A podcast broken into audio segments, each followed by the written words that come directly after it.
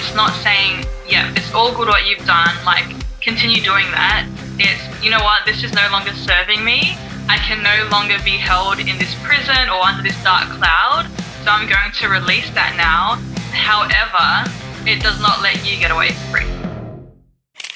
Welcome to the 1000 Days Sober podcast. My name is Lee Davey. I am not an alcoholic. I refuse to be anonymous. I am someone that doesn't drink alcohol. And I am an amazing father, husband, son, friend, leader, lover, and master coach. And I spend every minute of the day helping other people live kick ass lives.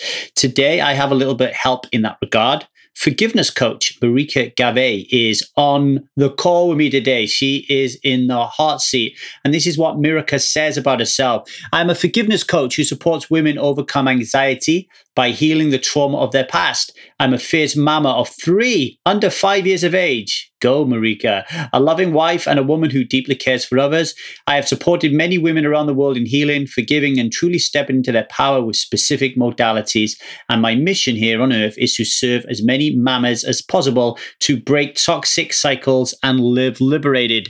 And she has a 12 week program that helps women uh, go through the forgiveness process, and it's called Stripped Bare. So listen out at the end of this chin wagon. She gives you the details on how to get hold of her and to learn more about the Strip Bare course. Forgiveness is very, very important. If you want to be someone that doesn't drink alcohol, then you're going to have to learn to forgive yourself and you're going to have to learn to at least consider forgiving others. All right. You don't have to. We talk about that in our conversation today. There's a big difference between uh, self forgiveness and going through a forgiveness practice and actually forgiving another human being. We don't always have to do that, right?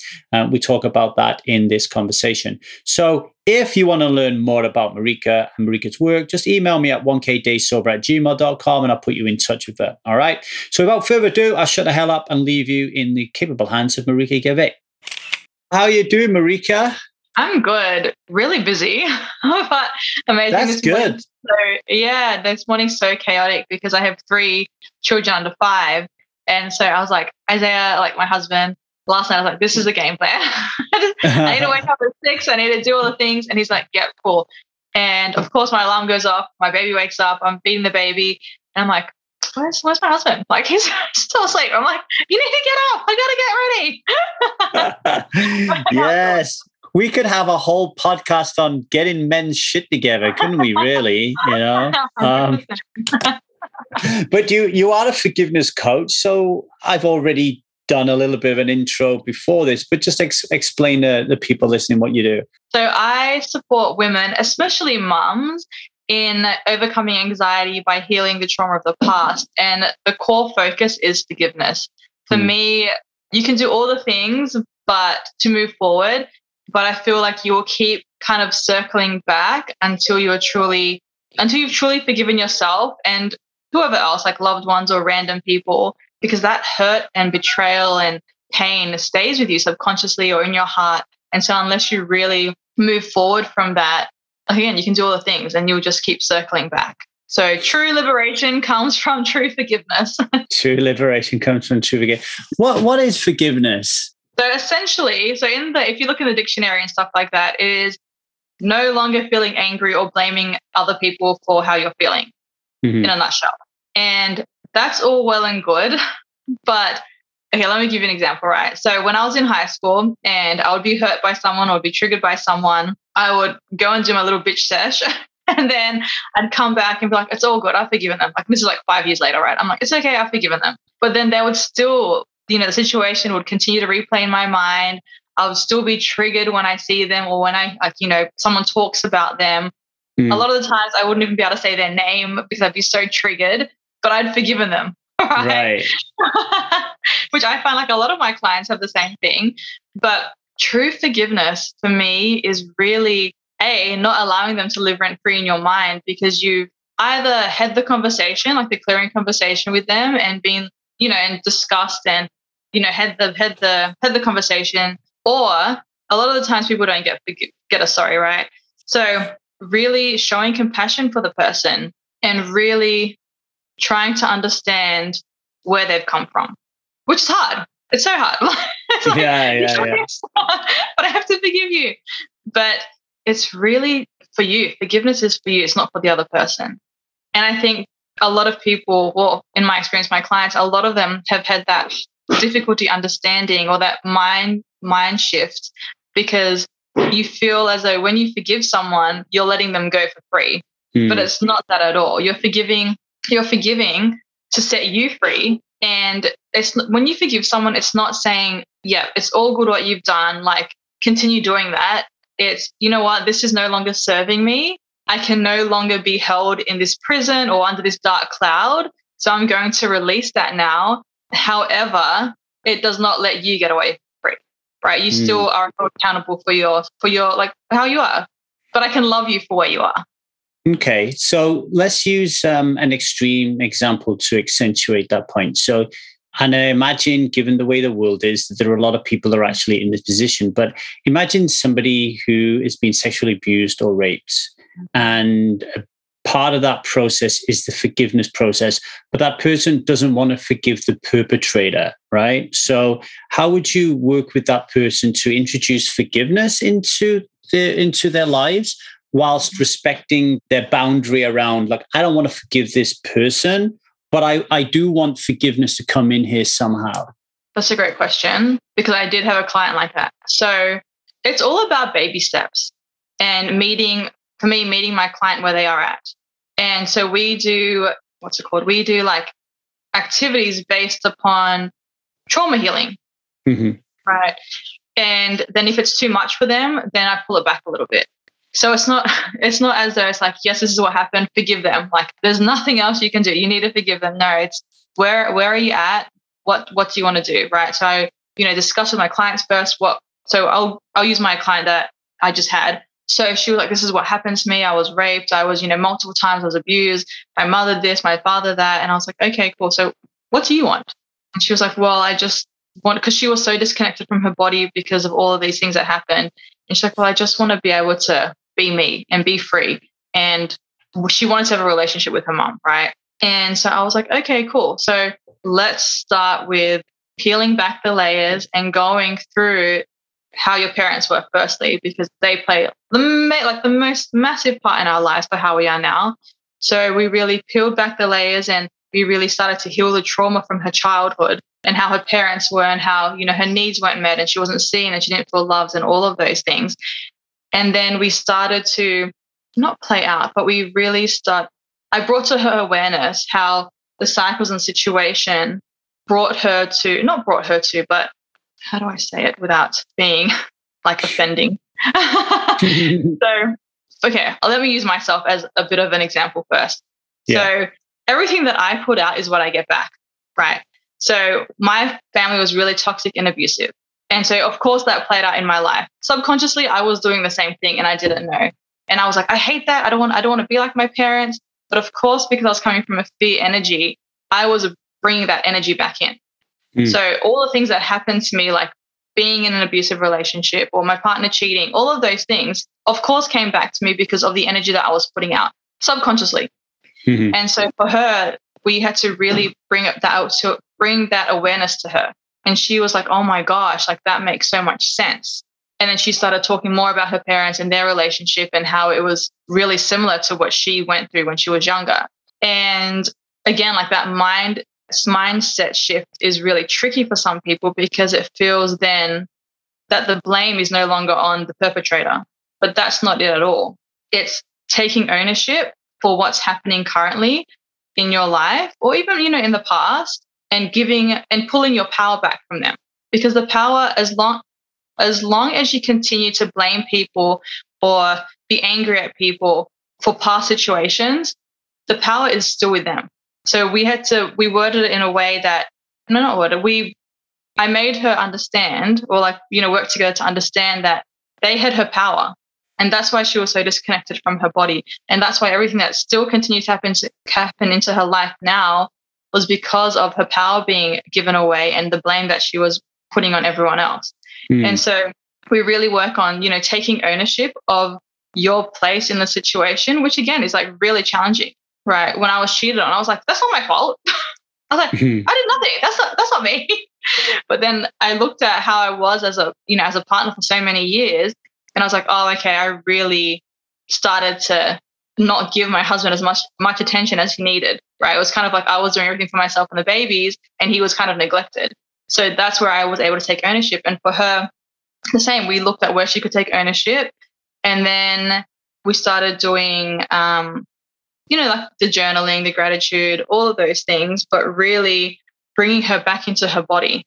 And once she understood um, the power of pulling your power back, cutting energy cords, and taking ownership and compassion, because compassion is a huge one, she was really able to now reach out to her mom and be like, oh my gosh, like I forgive you for X, Y, and Z. Hmm.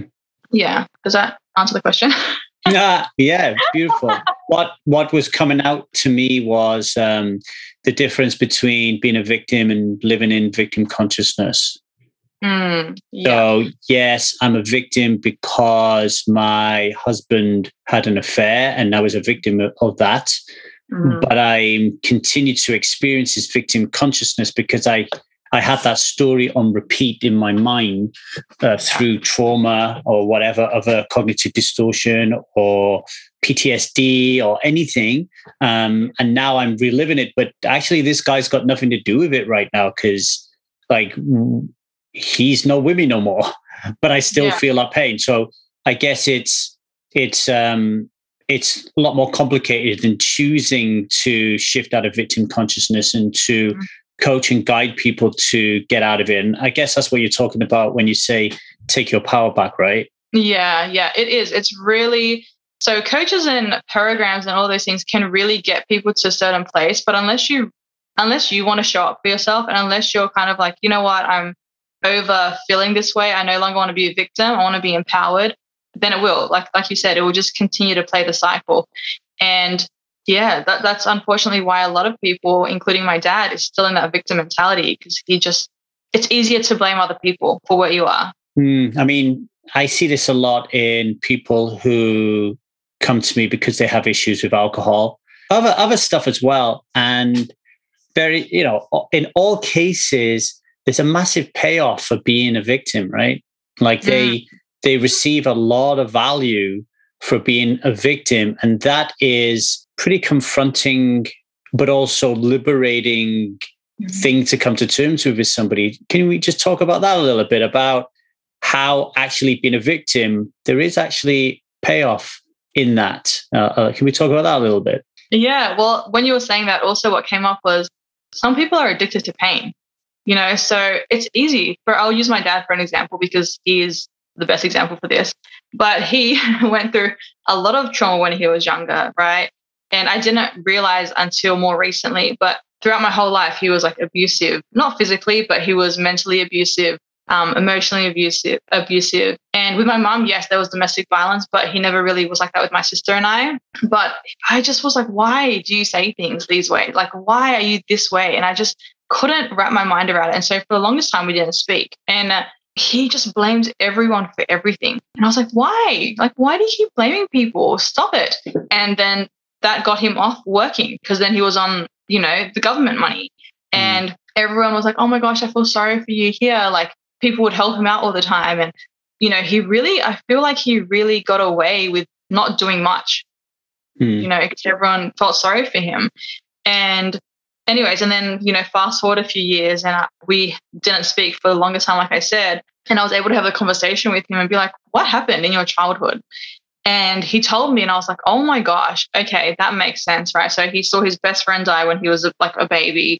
He lived in, because he grew up in Egypt. So then he grew up in a really rough neighborhood. So he had to join a gang and to protect his family. It's like all of these things. And I thought, there are so many people who grew up in the same situation who have completely switched their life around. And I thought, why does he want to live like this? Like, why why is this okay for him? And like you said, you know, it's just, it's A, it's easier. And he gets a lot out of being a victim. No responsibility really, because everyone, it's everyone else's fault for everything else. Yeah, like again, he lives in like government housing. He lives, he gets government payments. So he's really just living, surviving, and he's fine with that. Like there's no, mm. so when you, as you would know, doing this, like, you know, doing the mindset stuff and doing self development it takes a lot. Like it's it's really mm. confronting. And so I completely understand a lot of people do not want to confront a lot of trauma or heal from trauma or, you know, bring up experiences that from, from, from when they were younger that they may not remember. Because it is, it's really hard sometimes. But I guess the question then would be do you want to live a mundane life and continue to be a victim? Or do you really want to live the life that you can create and be empowered? Mm, yeah, definitely. I mean, you can even like the most obvious one is people who say they want to stop drinking, but they sabotage it all because the payoff is they get a drink. so it's like, yeah.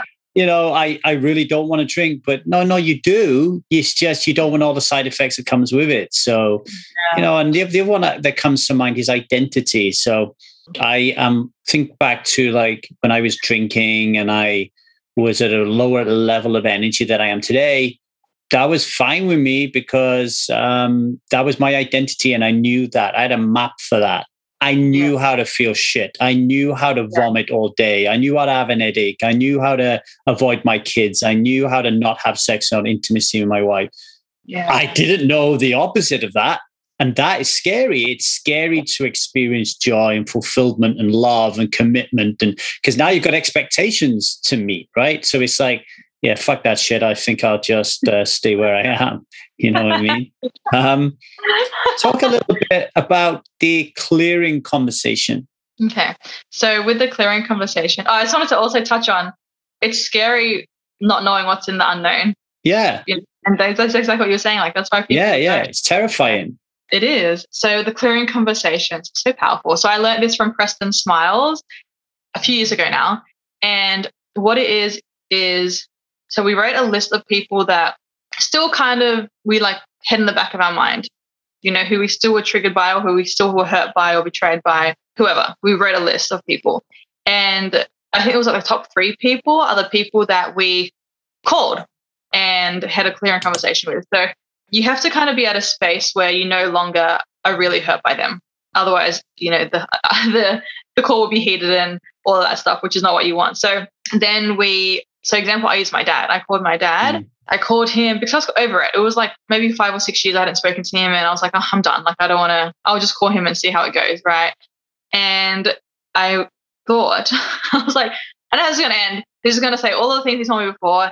It's, it's not going to be, there's not going to be anything. It's going to be crap, whatever. I called him and I don't even remember how I had, I didn't even have his number. So I think I found him on Facebook, Messenger, and I called him like that. his number. and oh, let me just give you a little bit of background. So I hated my dad, hated him. Mm. I told my son when he was about one, we were going through our family tree. And I went through my husband's side, then I went through my side, and I got to my dad, and I was like, oh, he died. And then I continued on, right? And then I told mm. my husband, I told my husband mm. when he came home from work, and he was like mortified.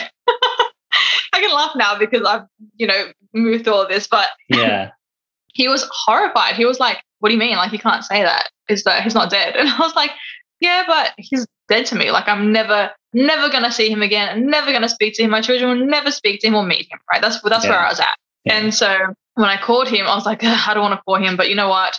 He's the first one on my list. Let me just get this over with and see how it goes. And so I was expecting him to be like, oh, Marika, you're a loser, whatever, whatever he said to me before. And so I called him on Facebook Messenger and I was like, hey. And he's like, oh, hey. And he, I think he thought it was his ex wife. And I was like, no, it's Marika. He's like, oh, like, how are you? And I was like, look, I want to have a conversation with you. Just can you please not say anything? Just listen. When you want to speak, that's fine. Just speak. Just wait until I finish. And then can you just talk at the end? And he was like, yeah, okay." I was like, um, "I was like, look, I just want to take responsibility for the part I played in, you know, hurting you or whatever it was. I can't really remember. I think shutting him out of the family. I was like, I was just, I was, yeah. So I was like, I want to take ownership of this part. Um, I have no ill feelings toward you anymore. I just, you know, moving forward, even if we never speak again, I wish, I just wish you well. Truly, I wish you well. Mm. And I was, I was about to say bye, but then he was like, "Oh my gosh, like I'm so sorry for everything that happened." He's like, I love you, blah, blah, all the all of the things that I wasn't expecting, right? And then yeah, we just ended really well. I was like, okay, cool.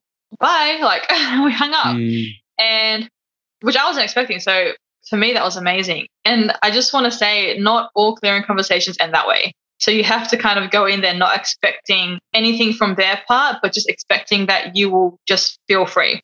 Yeah. So yeah. like as soon as that happened, as soon as that, that conversation happened, I just had a weight lifted. Mm. And so now, like every couple of weeks, I do clearing conversations with people. I like it. And it, yeah. it's in itself, it's like it's like a mini form of forgiveness, right? It's just yeah. Although although it's part of the forgiveness process in the macro, it's also a mini version of it as well, right? Like yeah. yeah. I was thinking about so there's um, an assignment in the Strive method in the evolution phase that we have uh, called um, dealing with our incomplete. Same same type of thing. You know, it's like okay, what is taking up energy? What is um, causing me anxiety, fear? What is really kind of stopping me from just flying right now? You know, and then having that conversation. I, I had a similar one. I did the Landmark Forum many years ago now, and uh, they talk about running rackets. So they say, um, who are you running a racket on? Like, who are you always gossiping about? Right. Mm. I was like, fuck my dad. And uh, they said, all right, go outside now with your phone and just ring him up. Right. Mm. So I called him up and I just said, Dad, it's Lee. He said, Yeah, how's it going? I said, All right, just going to say a few things to you if you just don't mind listening. He's like, Sure. And I was like, Look, from as long as I remember, I've told everybody that you're the worst dad in the world. Mm. Repeatedly, I blame you for everything. I tell people you're pathetic, that you was emotionally unavailable, that you never told me you love me. And then I started crying. And I was like, why have you never told me you love me? And he's mm. like, are you okay? And I'm, yeah, I'm fucking okay. um, let me finish. And I was like, why didn't you ever love me? And um, he's like, of course I love you. He said, I'm so proud of you. He said, whenever I'm with people, I talk about you all the time. I said, why you ever tell me? And he said, um, I don't know. Like I've, my dad never told me that stuff. And I was like, okay, you know, thank you for telling me that. And I want you to know that you did a really good job. So I turned out really well. And maybe we could have a different relationship and put more effort in, in the future. Is that okay? And he was like, yeah. And it never really came to fruition as I would like it to. But in that moment, with him saying to me, Yeah, I love you, and giving his reason why he wasn't able to show up for me, allowed me personally to go into a forgiveness process. I guess mm. I'd already gone into it by having that call without even knowing it. And then it mm. enabled me then to say to myself, okay, I can't keep blaming this guy. I'm a, I'm a grown ass man now. And then having compassion and empathy. I guess having kids mm. as well helps because yeah. you then you then start behaving in some of the ways that your dad did. And he's like, oh, fuck, I've been blaming him for this. You know? Uh, yeah, clearing conversation is very powerful. What what what advice would you give to people contemplating having clearing com- conversations? Is there anything that they need to look out for? Or I would say really set your intention for what you want out of the call, and go in not expecting really anything on mm. the other end, and just do it. Like if you if you really feel you're at a space genuinely from your heart to call that person, then then do it. Like. Mm you know, again, because it's not for them, it's for you. And like you said, yeah. you already felt forgiveness, you know, just as you're calling. It's it's really for you. And even if it turns out the opposite way, it, it might hurt, right? Because it, yeah, it would hurt if you're calling a loved one and wanting to clear and they're kind of like, eh, I don't want to. But just know at the end of the day that you've peeled back layers subconsciously. Mm. And it's it's worth it, in my opinion. It's really worth just doing it for yourself. What about people who have passed on or people that you like we you know using the rape example that there's no way on earth you want to even see or have conversation with this person in those two dynamics what what would you do in terms of this conversation that's awesome that you've asked that because there are a couple of people who I have that are like that. Not passed away, they're still alive. It's just one of them I was unable my stepmom or my dad's ex-wife, it's really been challenging to get a hold of her. Like she'll be like, "Yes, let's do it. Let's let's have a call," and then she just will not show up or whatever it is, right? Mm. And then there's another person who's quite close to my family, and I feel as though just because of our past, it will explode. And so for me, in both those situations, a I've had to love them both where they're at. I've had to really show myself grace and kindness because there's a very fine line sometimes between the ego and what you genuinely like what your heart's saying and you know with my dad's ex-wife i'm like oh my gosh like let's just let's just just I need to get her on a call. Like, let's just do it. I need to call her so I can clean this for myself and that's it. Like I don't care anymore after that. But I was like, oh my gosh, Marika, like where is that coming from? Right. Because she's shown me. So I'm a big believer in like people show you who they are, right? To a certain extent. Even during this work, people still show you who who they are. And so we've tried to reschedule the call like five or six times and she's just never shown up. And so now I've had to be like, okay, relax. I need to relax and figure out a different way. So mm. in those situations, even with my clients, what I've said to them is to write a letter. Write a letter that you would write, that you would want to write to them. It could be like the most vilest things, right? Get out how you're feeling. Mm. And no one will see it. So it's all good. Mm. Just write out whatever it is. Then you burn it, right? Then burn it. then you can write a letter about kindness, gratitude, and what they've taught you. Because what we need to remember is that everything is happening for us, even if it is the most horrible situation. It's happening for us to get your life that you want. Who knows? I don't know. I don't know what the other people ex- expect in their life or want in their life. But for me, example with my husband cheating, it was more so, you know, I was I was the same. Like lucky I had already worked with Preston in that because I was like, okay, why is happening for me? What's happening for me? And instead of falling into victimhood, I was really able to stay empowered through that situation and be like, okay, like where's the gift in this? As hard as it is, like where is the gift, right? And the gift for me personally was that I was able to start showing up as the feminine rather than because I was always in the masculine energy. So I was able to really start being, you know, dropping back into my feminine, really start connecting with myself again and deeply, like really deeply connect with my husband.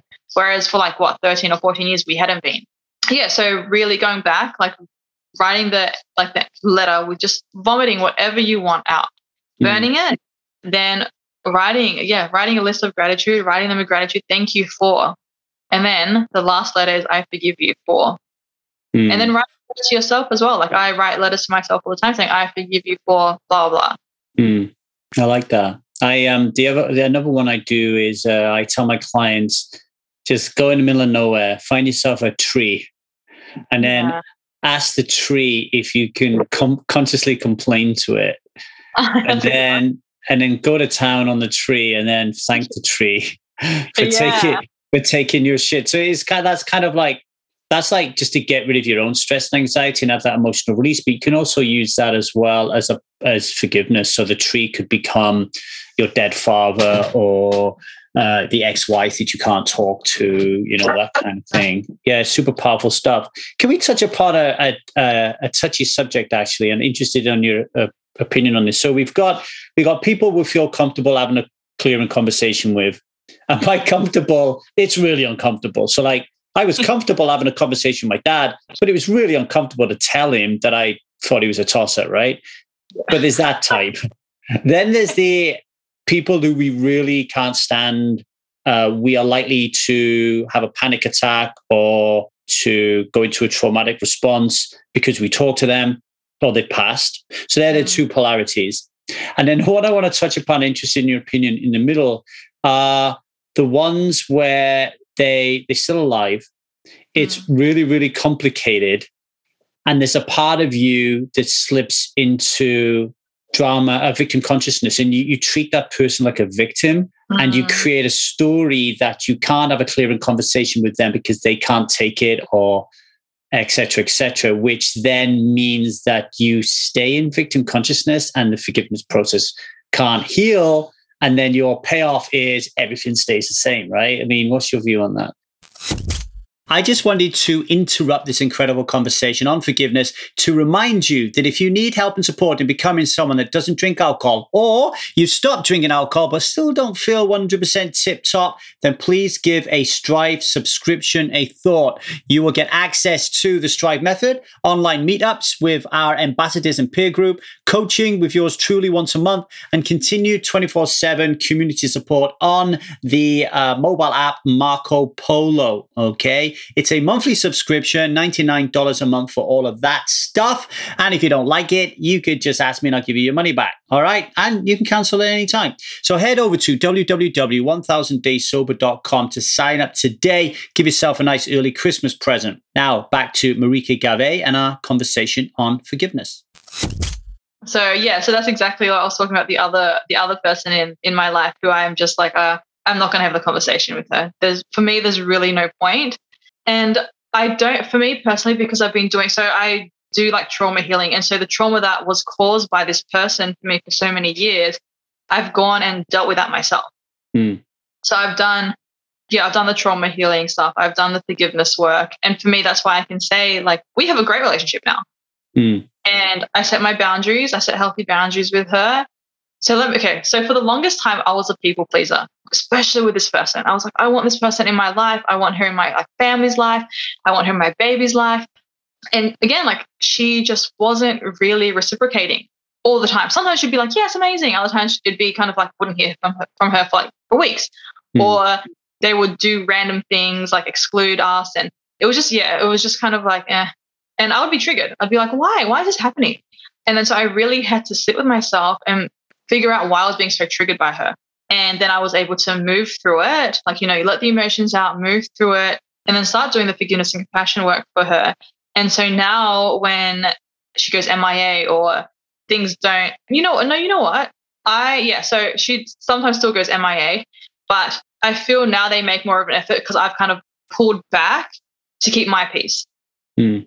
And I guess so for those people who have that situation, it really depends on the on the situation itself, right? Because because of our history and because they're like their family, for me, I just feel I don't like I really don't need to speak to her about it. And because especially they've told me multiple times that they're not into the work that I'm doing. Which is fine. Like yeah. that's everyone's on their own journey. Like it's okay. But then I've had a client of mine who had an issue with her brother-in-law and she was like and it was on her like it was just on her heart for ages like for the the 10 week 12 weeks that week because I had a, I have a 12 week program called Strip Bare mm. and in the middle of that is the forgiveness piece right? It's forgiveness for yourself forgiveness for others and having the, and having a conversation. And I, she was just like oh yeah I'll, you know I, I want to and she told me what happened and she's like I want to have this conversation but I kind of don't want to and I was like okay just sit with it and see how you go right? So she did all the activities leading up to it and then she's like, yeah, she just kept saying, yeah, I'll, I'll do it. I'll do it. Yeah, I'm going to do it. Yeah, I'll do it. And then the ego was like, oh, you know what? It's just not worth it. I'm not going to do it. Like he's going to act this way. He's very close. All the things, right? Mm-hmm. and then at the end of the program, she just she said to me, she's like, I don't, I don't, I really don't know what to do. And I said, if it's been on your heart, I said it's been on your heart for like what six weeks now. I said I would have that conversation with him. The difference for me is that it's I don't have that anxiety or I don't have that urge to speak to this to this person in my in our family. Like it's yeah. again, like I've done the work. I've I don't need to have the conversation because I've cleared it from myself. And again, like we've we have a great relationship. And I think one of the biggest things you have to remember, especially when forgiving someone, is a lot of the times the person isn't aware that they've hurt you or that you're feeling a certain way toward them. You know, and so I think because for the longest time they had painted me as a villain. So in their mind, they weren't someone that I needed to forgive. Right. Mm. Whereas my client situation is they've had explosive conversations and they both know that they've hurt each other, you know, and she just kind of wanted to have that conversation with him as a, as a final closure, I guess, because hmm. we spoke about it and she said, you know what, whichever way it goes, I just want, and she said to me, she goes, I just want to have that closure. So I think if you're at that stage where it's really like just so prominent on your heart and you're like, I just, I just, I can't, I can't move forward unless I, you know, have that conversation, then 100% go and have that conversation but then if you're like me and you're kind of like, it's, it's all good, like genuinely, it's, it's okay. Like I don't have any negative thoughts about this person. I love this person with my whole heart. Then you don't really need to have a clearing conversation. Yeah, I like that. See, what comes up for me is uh, like discernment, you know, is, um, 100%. you know, get out of your head into your body and really sit in your heart. What is, what is the value? What is the point? What is the goal? What are we going to achieve here? You know, and the other thing, the other thing that I would caution as well is I've seen some really woke people who have been like, yeah, I'm not having this conversation, like, because I don't want to hurt this person. And mm. then they get into a group of like four or five people who are also like really with it. And then, you know, it's like, okay, give me some feedback. Where could my blind spots be here? And then at the end of it, then, you know, you've got your you you've got your own intuition, you've got your gut and your heart guiding you. And then you've got these people that you trust also saying, okay, let's just make sure that we're not painting this person out to be a victim, you know? Because there, there is, um, as I was thinking about it as you were talking, a part of the forgiveness process, it's for you, but it's also really helping the other person because you're giving them feedback, like you alluded to. A lot of the time, they won't even know that there's something up, or maybe they do, but they don't want to deal with it. And you're clearing conversation. Take my dad. Uh, the clearing conversation allows it to go from the back of his mind to the front of his mind. And now he's like, oh shit, my son really does think how I thought he did. Now I have an opportunity to react differently and change. Yeah, 100%. It really, it's a gift, mm. right? At the end of the day, whether the people want to accept it or not. And again, like it's mindset. Do you believe it's a gift? Because so when you were saying being surrounded by people, especially work, I know people in this community who are like that. Mm. And it can go either way. You can either surround yourself with woke people who still will disempower you, or you can surround yourself with woke people who will be like pushing you to step into your power. Mm. And for me, if I've ever if I've ever been in that situation, I will go to now who are my friends because they will be like, Are you sure? like, come on, what's going on? let's let's stop mm. this, let's stop this mentality and let's, you know, let's move forward. And yeah, I completely agree. Like example with my dad as well, you know, it's so when I spoke to my dad and told him, you know, what had happened, and he knows, he knew exactly what he did because when we yeah. had the conversation, he was like, "I'm so sorry," like but the thing is now that it's really brought to his consciousness, right? He still plays victim. I only did this because I was like, okay, I don't, I'm over it now. Like, stop talking yeah, to me. Yeah. He's still defending, he's still defending himself, which is, yeah, is uh, him, yeah, being still stuck in victim consciousness. Yeah. And it's, you know, as much as you want all the people around you to succeed, sometimes it's you just have to step back and be like, look, I love you where you're at, but that's no, like, I can't, my energy cannot continue to be pulled by like his energy, mm. you know? So now with him, like when he, when we talk and he's like, oh, thank you so much for talking to me. And I'm just like, of course, why would I not?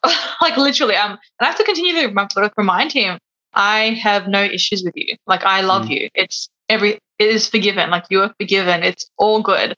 And he will still say, I remember like when I kicked you out of home, it wasn't it wasn't me. It was it was you know his ex wife, and at the time they were married, he's like it was my wife, and I was like, it's fine, really. Like I'm all good. Like you don't have to continue blaming people.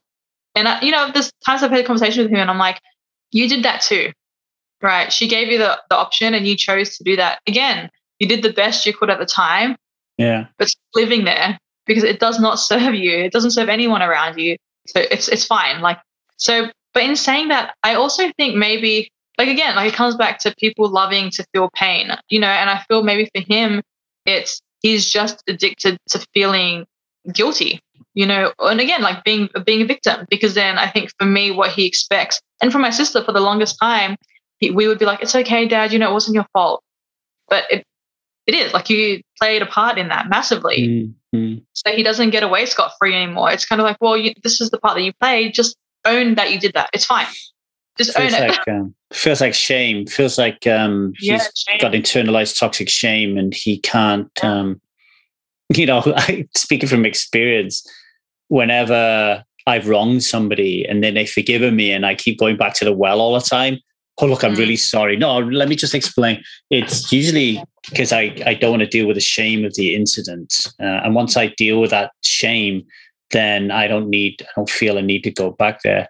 Mm. I just want to impress for the listeners here. I just want to impress the point that we talked about around surrounding yourself with the right people, right?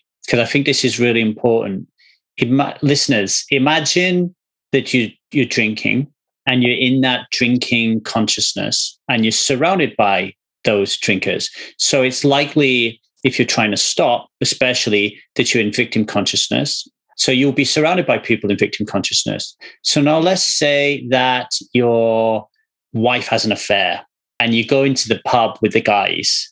It's much more likely that you're when you start asking them whether you should forgive your wife or not, it's likely that they will be doing what they feel is quote unquote right in that victim consciousness and will be supporting you. No, fuck that shit. Don't go and, you know, she, she like broke some cardinal rule or whatever, right? So, you know, it's really important that whenever you want to find some help and support and guidance, is to really try to seek it from people who are operating from presence and got an open mind and are curious. And like you said, allow you to step in your power versus people who really think they're protecting you by agreeing with you. It's like my ex wife, right? Like, I'm pretty confident that through her feedback, that she thinks I am the worst father in the world. And I'm pretty confident when she tells this, her story to her friends and her family that they agree with her that I'm the worst father in the world. I have no doubt in that because that's what human beings do. They they see that you're hurt and you're wounded, and they do what's right, which is to agree with you because they think that gives you comfort. Whereas if me and you were to have a conversation, I could be like, okay, so well, this is what I'm seeing, and maybe you should take a look at this, and how can you take 100% responsibility here? How could he be a great hus- uh, great uh, parent, but you don't really know? You know, yeah so important, right? When you're trying to stop drinking alcohol or overcome any other addiction or leave or stay in a relationship or take or leave a job, like really super important. I know if you've got anything else you want to say on that. Yeah, no, 100%. So when I was going through that with my husband, I had my little group. So I had my sister, then I had, I think, two friends. So it was like three people in total. And one of them was like, leave him. He's a loser. Like, get out of there. How dare he? Right. all the things. I never fucking liked him anyway. yeah, like, shit, like all the things. yeah. And then I had a, one of the other girls, or one of the other women in the group was like, oh my gosh, I can't believe you did that. Like, are you okay? That's not right. So it was kind of like there was no extreme with her. She was like, yeah. are you okay? Like, and she was asking me questions like, what happened? Are you like, just, yeah, how are you feeling? All those things. Then I had another friend who said, you know, this is not right, but it's up to you. Like, what you want to, what do you want to do? Like, do you want to stay? Do you want to leave? And why do you think he did it? Hmm. You know, so I kind of had like everyone, each extreme, like in yeah. my group. and I just really felt so confused, to be honest. I was like, oh my gosh, like, I don't know what to do. And because internally I was like, oh my gosh, what do I do? Like, this is, um, this is new. This is like, he's not like that, but whatever. And then I had people who were like, F him. And I was like, oh my gosh, yes, F him. And then my, and then another one was like, you know, like how you feeling? I'm like, I don't know how I'm feeling. And then another one saying, you know, just sit with it and really, you know, you're really high in emotions and just really think about what you want to do. Right. Because in six months you might want to leave him. Who knows? Mm. But you might stay. Mm. Who knows? But just really figure out yourself what you want to do. And so it was great having that support. But then I really found the only way that I could find peace and find my solution was by myself, right? And because I, you know, believe in God, and so I had a relationship, so I was praying a lot as well, and mm-hmm. so that got me through a lot of, you know, a lot, and and well, I'm still together, like we're still together, but I find that in really extreme situations, sometimes the best thing to do is be by yourself, right? But in saying like with the friendship stuff, it's so important who you surround yourself with, a hundred percent, because mm-hmm. either you can have people, and you know, this was me. Like this was me before I started doing the work. I would go to them for validation because I knew that they were on. They would just talk shit. They'd be like, "Yeah, fuck that person," you know. And make you feel, shit. and it make you feel good, right? It's a payoff, yeah. yeah. Yeah, they would make that person a villain. So we are still in the drama triangle. They, mm. you know, I'd be a victim. They'd be the hero. That person would be a villain, yeah. right? And we yeah. just continue. And I'm just so grateful that I've had, even before I started doing this work, I've I have this one friend, she's like my best friend, one of my best friends, who was always, even when I talk shit about like my husband, who was my boyfriend at the time, I'd be like, oh my gosh, like he's this and that. She's like, are you sure that's how, like, are you sure that's what happened? Or, you know, how can we kind of switch the situation? I was like, what do you mean? Like, you're my friend, talk shit with me. Yeah, but she yeah. never did, you know? So now all, all the people I surround myself with really are like pulling me into my power. Mm. rather than validating the victimhood instead of being like, yeah, you're right. He's a piece of shit. Like, and then, you know, and you know, your friends, like you said, they want to do the right thing. but they go hard. it's not even like, like oh, yeah. even about that person. yeah, and it's so it's so like it's so non-conscious. It's just automatic. Like I remember when my wife, my first wife, said that she wanted a divorce. The shame of suddenly being the person who I'd ridiculed for so many years. So I'd ridiculed so many people for leaving relationships too early and then having another relationship and leaving and not working on it. Like I, I did. I ridiculed them. I thought they were pathetic. I judged them. I was like, what the fuck are these people doing? And then when my wife said, like, yeah, this isn't working. We don't make each other happy. I think we need a divorce. There was this shame that came that was like, fuck. And then because she had started the ball rolling, I told everybody that she left me as a way to ease that shame mm. and not have to confront it. And everybody that I told I was like, fuck, I can't believe she fucking did that. So I made her a super villain, right? Mm. And then one day I was telling a friend of mine, her name is Nikki, and I was telling the same old story, just banging it out and repeat. And Nikki said, You know, I can't listen to this shit no more, Lee. she said, You always, you wanted out of that relationship for a long time and you didn't have the balls to fucking leave. And she did, right? So stop talking fucking shit about her and just own your shit. And I was just fucking like, Wow, you've got it. You've nailed it. And I was able to do the work after that conversation. Yeah, it's so powerful to have those people who really pull you out of your shit, like to mm. tell you stop. It's bullshit. Stop it. Yeah. so important. And lucky that you had her to say that to you. I know. Well, yeah. back then, back then as well, because I literally was, I, I literally was surrounded by people who would disagree with me because I'm quite a, um, uh, I, I, can be quite a dominating uh, presence. So, like when I go into some, when I go into something, I can imagine people feel a little bit wary of pulling me up or something, you know um, because yeah. I because I have a history of being defensive and judgmental, and probably they're like, I don't want to get into a row with this prick, so I'm just gonna like agree with him. Uh, but she was really strong, and she was like, no, and she she really was a bastion for because she was a friend for both of us. She was a bastion for my wife, ex-wife, and she was a bastion for me because she helped me change. And and you know that's the mark of true friendship, I think. You know, without that, how can you how can you go into a forgiveness process if, if all you're doing is blaming the other person? You can't, exactly. right? Like, you know? No, it's like you forgive them, but you're still yeah. in that cycle. Yeah. So, and you know what? I, I feel like true forgiveness brings you true liberation. So if you don't feel free after you've forgiven them, then you haven't truly forgiven. Yeah. Can you talk about that a little bit? Because I I was being coached a while back. And in the coaching session, I experienced a massive swelling of sexual trauma and sexual shame. And I'd never spoken to anybody about it before. I had my emotional release. Uh, and we can talk about how important that is. Mm-hmm. And then the coach, then, because I'd had my emotional release, they then guided me through a forgiveness process, but nothing changed mm. in terms of the feelings of the shame and the anxiety. And then I worked with another coach and they were like, Did you really forgive yourself? Mm. And I was like, I don't know. So can mm. we talk about that a little bit? Yeah, definitely. So I just want to say, like, with the emotional release, like you said, it's so important because the trauma is trapped in your body.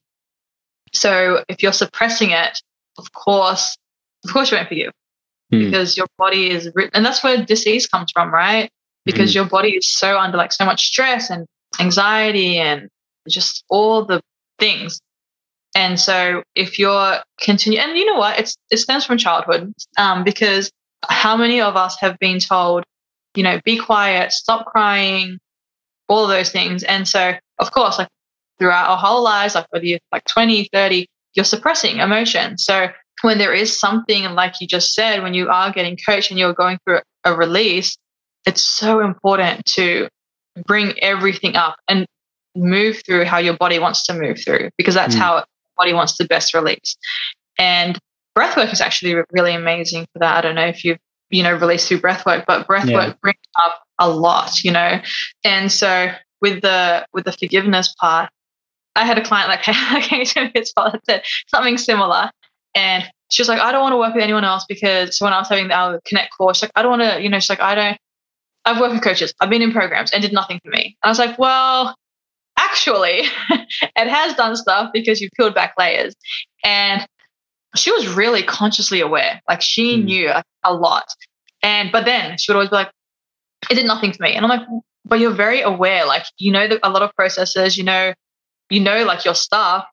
But for her, it was her expectation she expected a lot more than what she got. And because for those who haven't done any work on them, like any self development work, or haven't invested in themselves with a coach or a program, it's like going to the gym, right? Mm. So you're like, yes, I'm going to get my ass in shape. I'm going to get a bigger bum, whatever.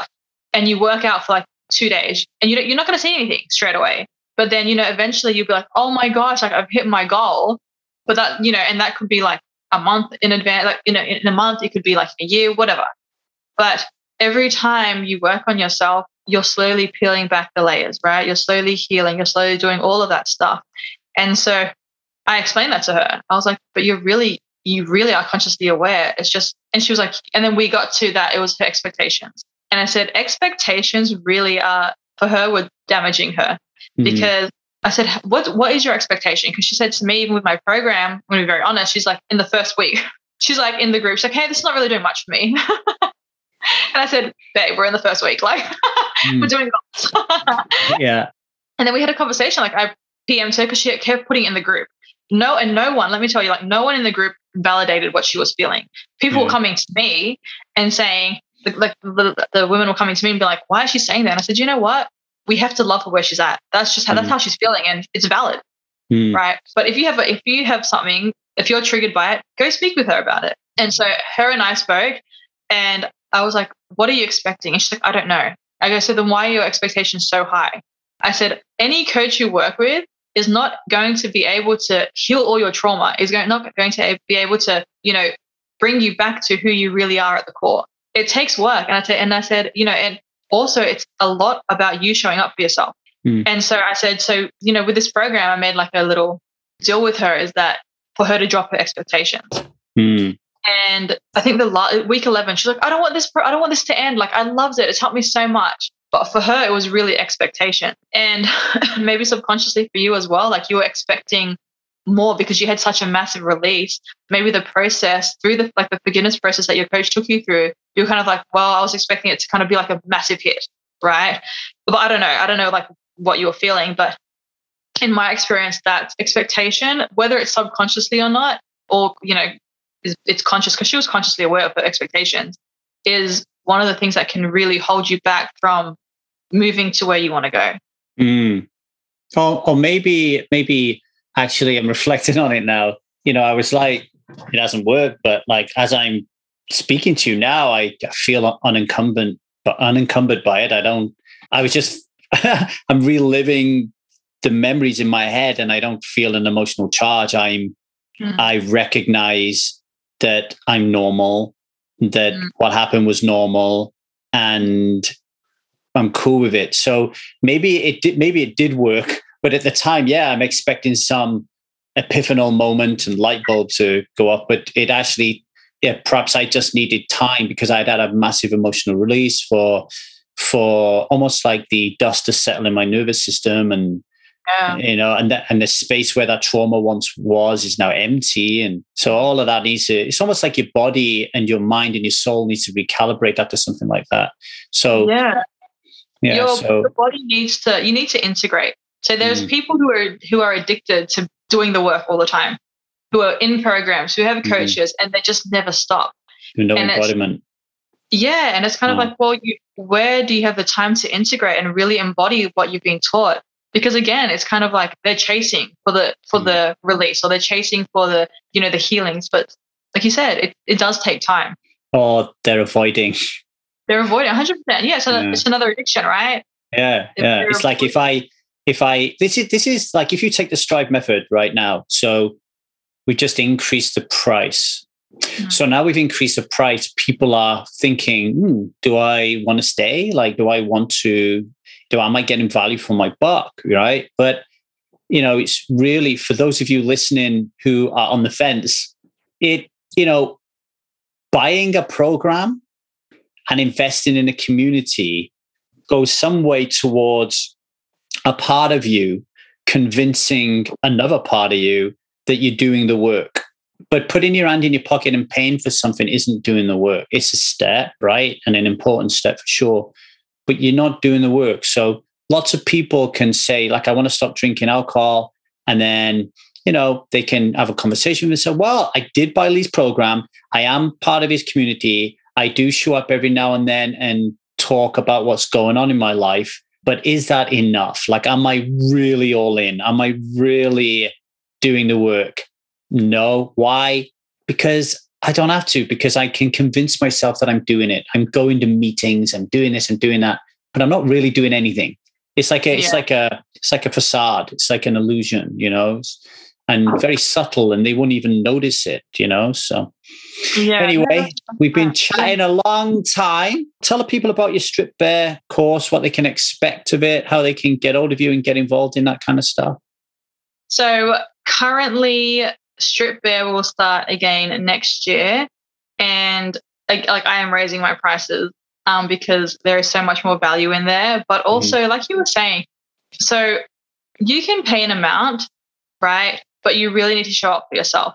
And the reason that I increase my prices is because I really want people who are serious about, you know, healing trauma, getting to who they are at the core and showing up for themselves. Because mm. exactly what you said, if you're not showing up for yourself, then it's it's not going to be the best benefit for you, you know, mm-hmm. the best for you. So Strip Bare goes for 10 weeks.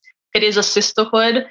It has guest coaches. We do, we cover like inner child work, forgiveness work, parenting, sexuality, um, and then really just loving on ourselves. Hmm. And so nice. Like it's just the community is amazing. I can, see, I can see you light it up.